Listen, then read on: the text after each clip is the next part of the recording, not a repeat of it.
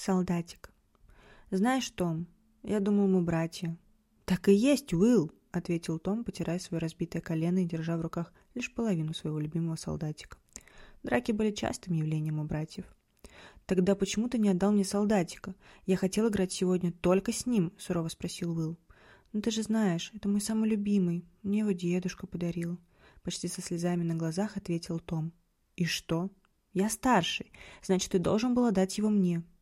«Всего-то на две минуты», — почти шепотом произнес младший. «Не перечь мне». «А знаешь, можешь оставить его себе», — громогласно сказал Уилл, отдавая вторую часть солдатика. «Я пойду поиграю с Чарли. Он-то мне настоящий друг». Том стоял у окна, наблюдая, как брат бегает во дворе с их собакой. Слезы обиды катились по его еще пухленьким детским щечкам, а в каждой руке он держал по половинке его любимого солдатика. Дедушка умер уже год назад, и это единственное, что ему напоминало о их веселых летних баталиях в деревне.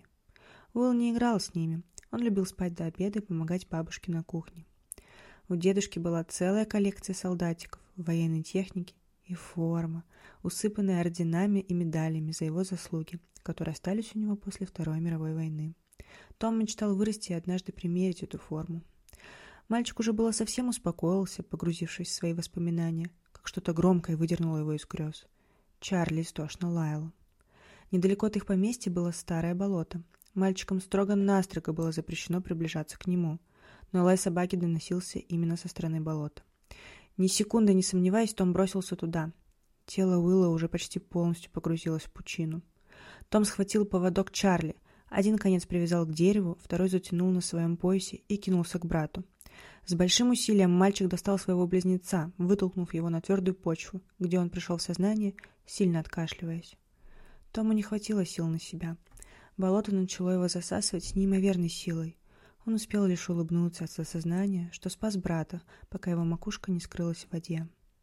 Но в следующее мгновение он ощутил сильный рывок, который вытащил его наружу.